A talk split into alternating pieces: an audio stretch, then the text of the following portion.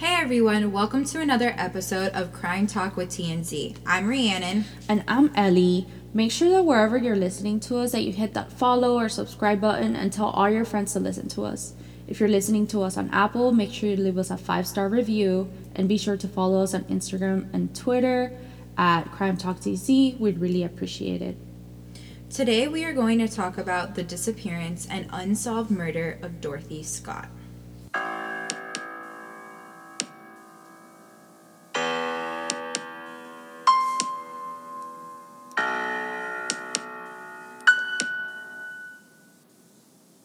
In 1980, Dorothy Scott was a single mom living in Stanton, California, with her aunt and four year old son, Sean. She was a secretary for two jointly owned Anaheim stores, one that sold psychedelic items like love beads and lava lamps, and the other store was a head shop. I don't think I've ever heard of this, and it might sound dumb, but what is a head shop? A head shop is like a smoke shop. Okay. Her coworkers and friends would describe her as someone who preferred staying at home, was a devout Christian, and did not drink or do drugs.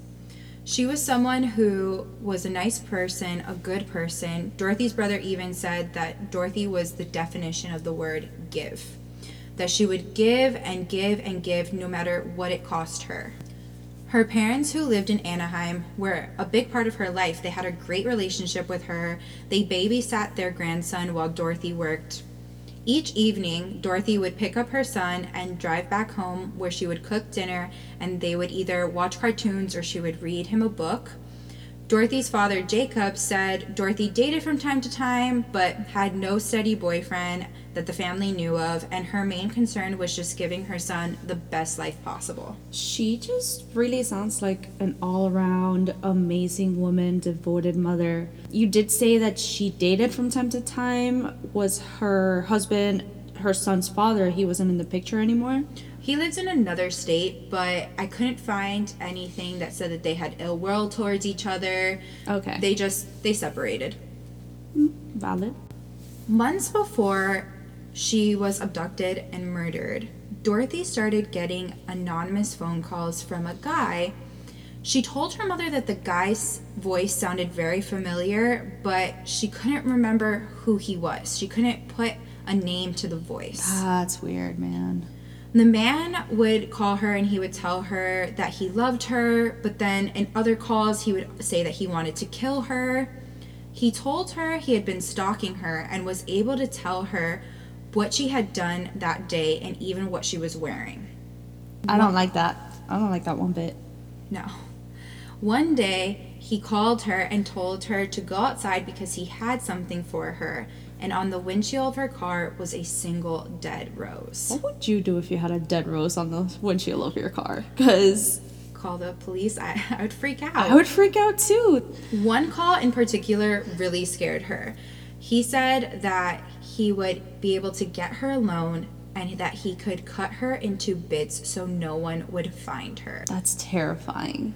After that call, Dorothy considered buying a handgun, but then decided not to because she was scared maybe Sean would get it, her son. So she decided just to start taking karate classes, self defense classes instead. That's understandable. Statistically, when you have a, a firearm in a, in a household with a child, they're more likely to get hurt. Um, but did she ever report the calls to the police of the stalking? She was clearly being followed. I read article after article trying to figure that out, and I couldn't find anywhere that said that she made a police report.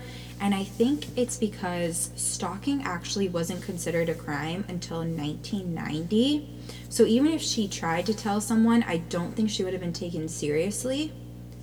Mm. And the phone calls during that time, if police wanted to figure out the location of a caller, switchboard workers and operators would be used and it would take a while so it wasn't immediate. Obviously we weren't alive at that time but back then it's what payphones landlines? I don't even know if beepers were a thing in the 80s but i remember them being a thing in the 90s and even then that's not a vocal conversation and cell phones weren't a thing. It's not the technology we have now. Yeah no um and he never used like a beeper or anything. He only did phone calls. So again they could they wouldn't have been able to figure it out. Wow. May 28th, 1980 started out as your typical day for Dorothy. She took her son to her parents' house and then went to work. At 9 p.m. during a work meeting, very late work meeting, Yeah. she she noticed that one of her coworkers, Conrad Bostron, didn't look very well and that he had a red mark on his arm. Dorothy and another coworker, Pam Heed, left the meeting and took Conrad to the emergency room at UC Irvine Medical Center. Medical personnel determined that Conrad had been bitten by a black widow spider. Ooh. Yeah. So they treated him then. Dorothy and Pam, meanwhile, waited in the ER waiting room. At around 11 p.m., Conrad was discharged. Dorothy offered to get the car and pick them up at the exit, and while she was doing that, Conrad and Pam filled his prescription. After a few minutes of waiting, they decided to go to the ER's parking lot. They suddenly saw Dorothy's car rushing towards them at full speed, and the high beams were on, so they weren't able to see who was behind the wheel. They waved their hands to get her attention, but the car just sped right past them and exited out of the parking lot. Pam and Conrad thought maybe there was some type of emergency with Sean, and that's why Dorothy left suddenly, so they just decided to wait. They waited two hours, and when she didn't return, Pam called Dorothy's parents and asked if they had seen her. They said they hadn't seen her since before they went to the hospital because Dorothy decided to make a quick stop at her parents' house, check on Sean, and then take Conrad. So they hadn't seen her since then. When they realized that they didn't know where she was and Pam didn't know where she was, they decided to call the police and report her missing. On May 29th, at around 4:30 a.m., Dorothy's white 1973 Toyota station wagon was found in an alley about 10 miles from the hospital on fire. Was Dorothy's body inside the car? No, neither her or her kidnapper were anywhere nearby. Several search parties were conducted in the following days, but they couldn't find anything. It makes me wonder if the car was set on fire to get rid of some sort of evidence. Po- I mean, possibly setting a car on fire brings a lot of attention. Yeah, it's not really an inconspicuous thing. There's it's not like, yeah ah. it's not like you're just trying to dump the car and then move on you set it on fire it was gonna get attention Of course, yeah. a week after she was taken her parents started receiving phone calls from a man with a disguised voice who would say i've got her and then hang up the same man would call usually every wednesday and he would say that he either had dorothy or he had killed dorothy and the calls were very brief and only happened when Vera, Dorothy's mom, was home alone. So their phones were tapped, but he never stayed on long enough for them to be traced. These calls lasted years and only stopped in April of 1984 when Jacob answered. And in all of these phone calls, did he ever say why he had her or why he killed her? And also, this guy also got the parents' phone number. I mean, she Yeah. didn't live with her parents. but there were phone books back then. So he never told his her parents why he had her or why he killed her. The only like reasonable motive or possible motive came up in June of 1980 because a newspaper called the Orange County Register ran a story on Dorothy hmm. on her disappearance and the family actually pulled together $2,500 as a reward for anybody that could provide information on her whereabouts. So, on the day that they published the story, June 12th, a man called and told the managing editor, I killed her. I killed Dorothy Scott. She was my love. I caught her cheating with another man. She denied having someone else. I killed her. So this is definitely uh, someone that you know you said she dated from time to time, but nothing was ever too serious. Maybe it was somebody that knew her or somebody that became infatuated and obsessed with her. It's possible. He also gave um, the editor details that nobody would know because they hadn't been published or released to the public, like that Conrad had suffered a spider bite the night of May 28th, that Dorothy had been wearing a red scarf, which she had been wearing a black scarf all that day on May 28th, and only when she went to her parents' house to check on Sean before the hospital did she switch to a red one. So she changed, Right. obviously. And that's that's such a specific and minute detail that it clearly shows that he was stalking her. He was watching her every move and what she was up to all day. And he knew that she was at the hospital, which is where she was taken from. And only two people were with her at the hospital. Exactly. And one of them was with her well, they were both with her the whole time, but you know that Conrad didn't do this because he was indisposed. He also claimed that Dorothy had called him that night from the hospital. Did she though? Like was that confirmed? Pam disputes that claim totally. She's like, there's no way Dorothy was with me the whole time in the waiting room. At, at no point did she use the phone. Well, she said that the voice was familiar. Could it have been her son's father? He was investigated and questioned. However, he had an airtight alibi and he had been in his home state of Missouri at the time, so he was ruled out of a suspect.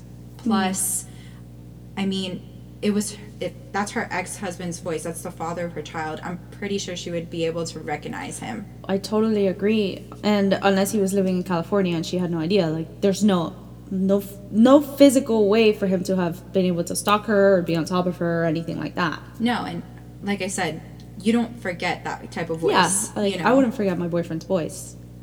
As days turned into months and months turned into years, Dorothy's family had no idea what happened to her until August 6th of 1984. Oh, that's four years later. Yeah.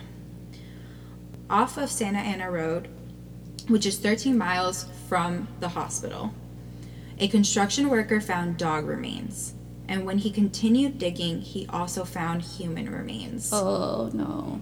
Which with dental records they were able to determine was Dorothy. The remains were partly charred and Dorothy's wristwatch and turquoise ring were found. Her watch had stopped at 12:30 a.m. on May 29th, 1980, an hour after her disappearance. They couldn't determine a cause of death because of the state of remains. She was there all along, and you said her car was found 10 miles from the hospital in an alley, and then 13 miles from the hospital was her body, so she wasn't that far from the car either. Three, four miles maybe? Yeah. And Ugh. authorities couldn't confirm that she had been there all four years, but they definitely knew that she was there for at least two because a brush fire had swept across that site, across that area in 1982.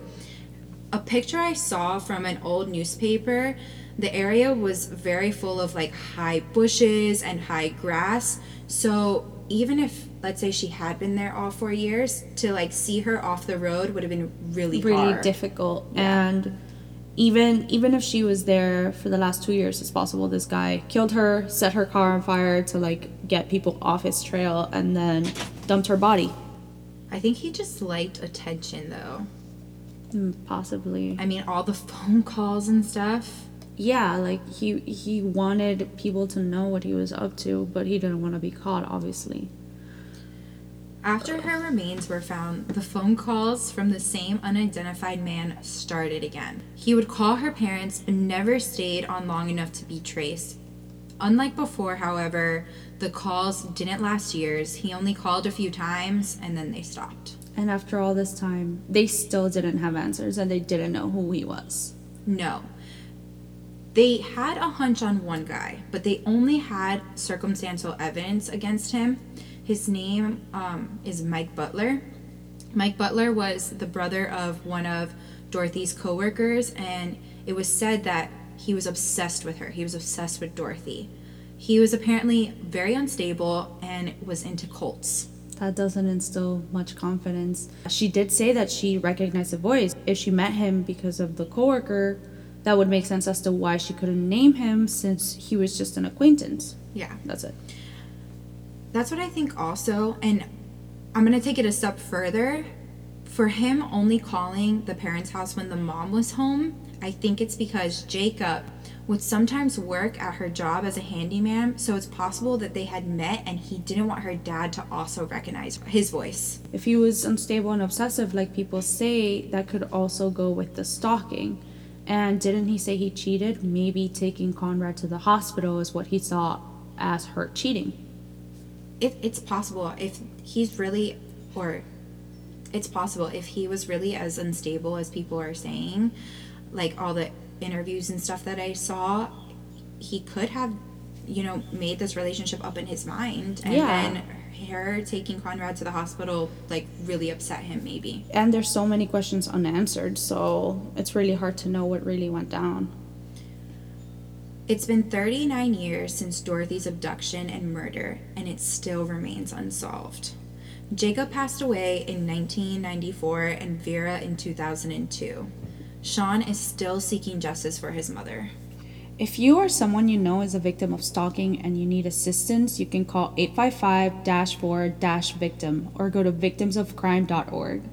All right, everyone, thank you so much for tuning in to our episode of Crime Talk with TNZ. Thank you for listening to our podcast. I know there are a lot of crime podcasts out there to choose from.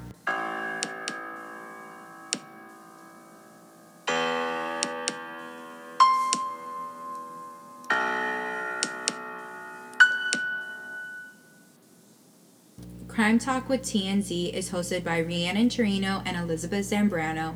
Our music is by Elizabeth Zambrano. Our logo is by Alexander Zust.